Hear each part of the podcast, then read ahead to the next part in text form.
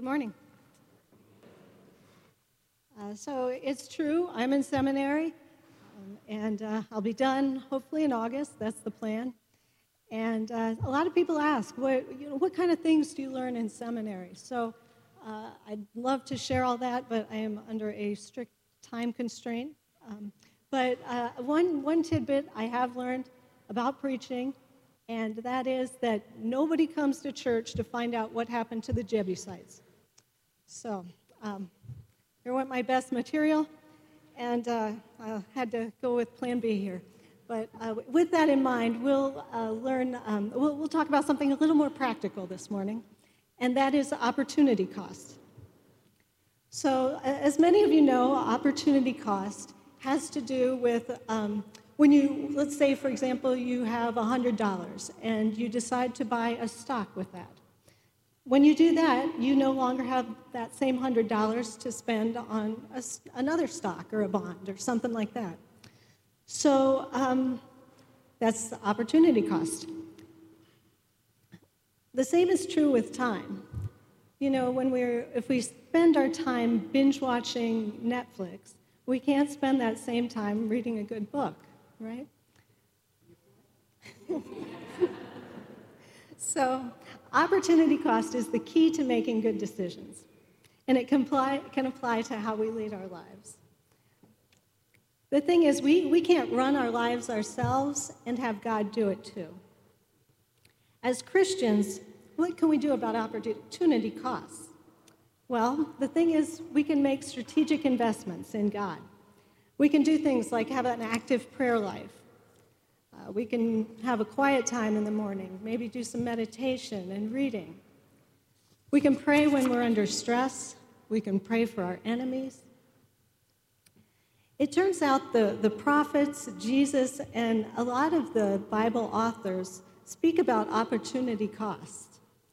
Um, they say, You want a good life? They tell us then how we can make a wise investment.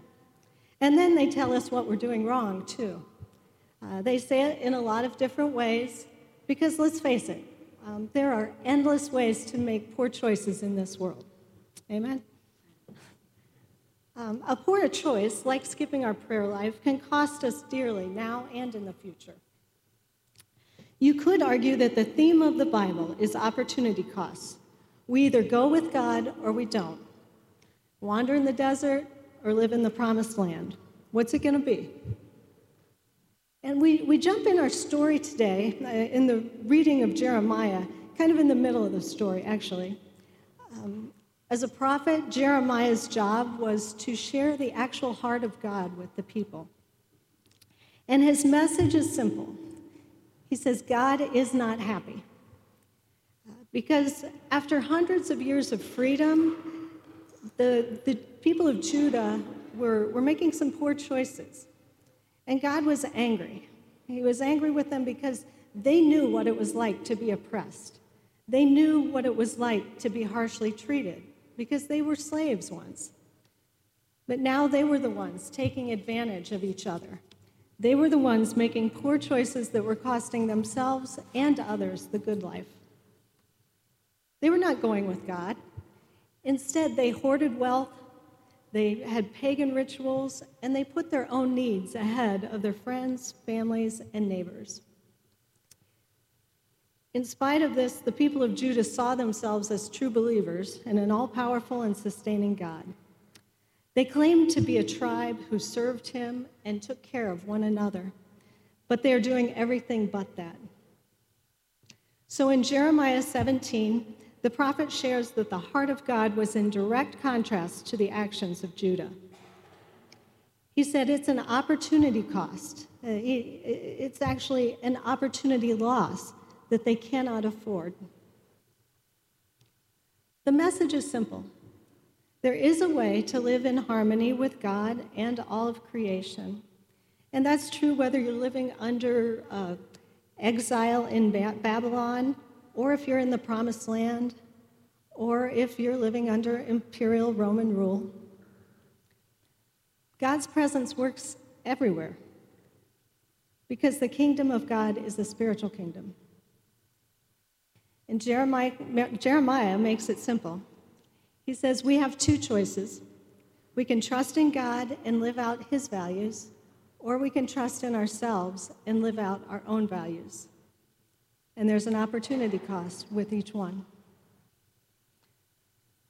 Now, as Americans, our, our default uh, choice is to go with kind of a materialistic paganism. Um, it's uh, enough trips to the mall and we'll be good to go. We kind of trust in this essential greediness. Um, it, it, feels right. It's how, it's how we've been taught, you know, it's how American culture works. It's ingrained, sort of.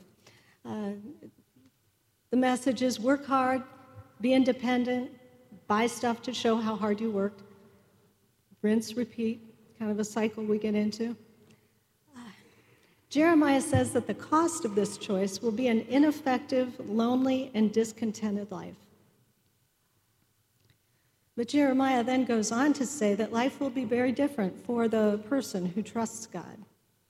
I love his, his illustration, and um, I, would like to read that again. He says, um, The person who trusts God is like a tree planted by water that sends out its roots by the stream and does not fear when the heat comes, for its leaves remain green. And it's not anxious in the year of drought, for it does not cease to bear fruit. He says the person who trusts God will be blessed. He says, You want the good life? You want to make a wise investment? It's about trusting God and believing that His way is better than our own. I love the 12 step approach to surrender because it is simple and effective.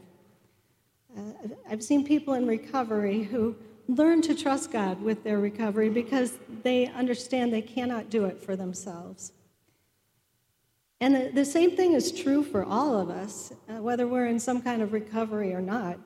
Uh, we, we surrender to God because we can't do it on our own. We, we can't have the good life that He promises on our own. Jesus says the same thing in the message today in the gospel. He says, Don't trust yourself, your material possessions, your position in life, or your current circumstances. All those things make a very poor investment. If you trust in these things, he says, you'll miss out on the real world because a lot of times what we see doesn't matter, and the things that matter we can't often see.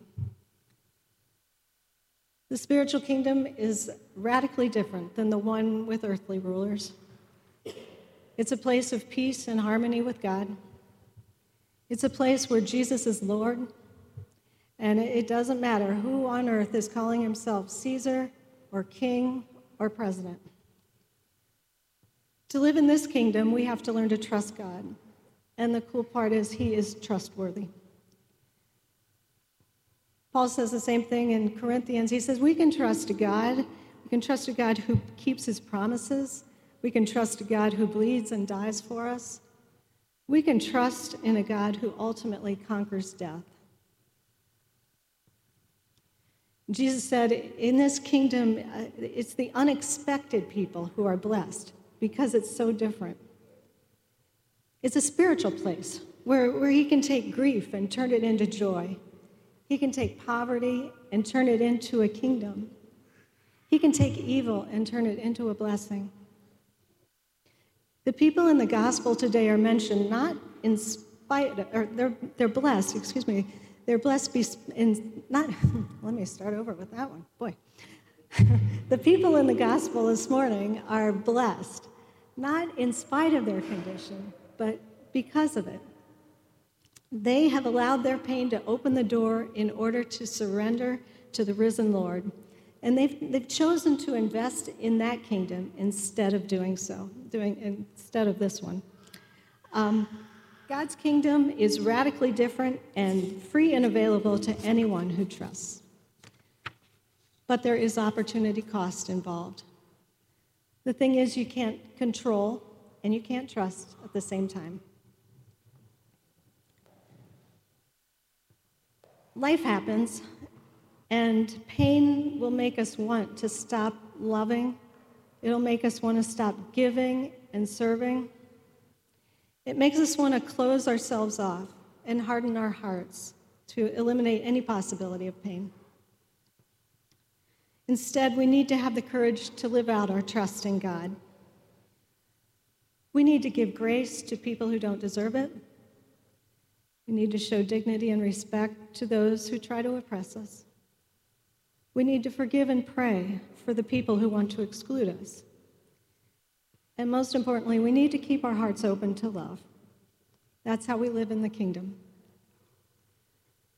To borrow a line from AA, how does the kingdom of God work?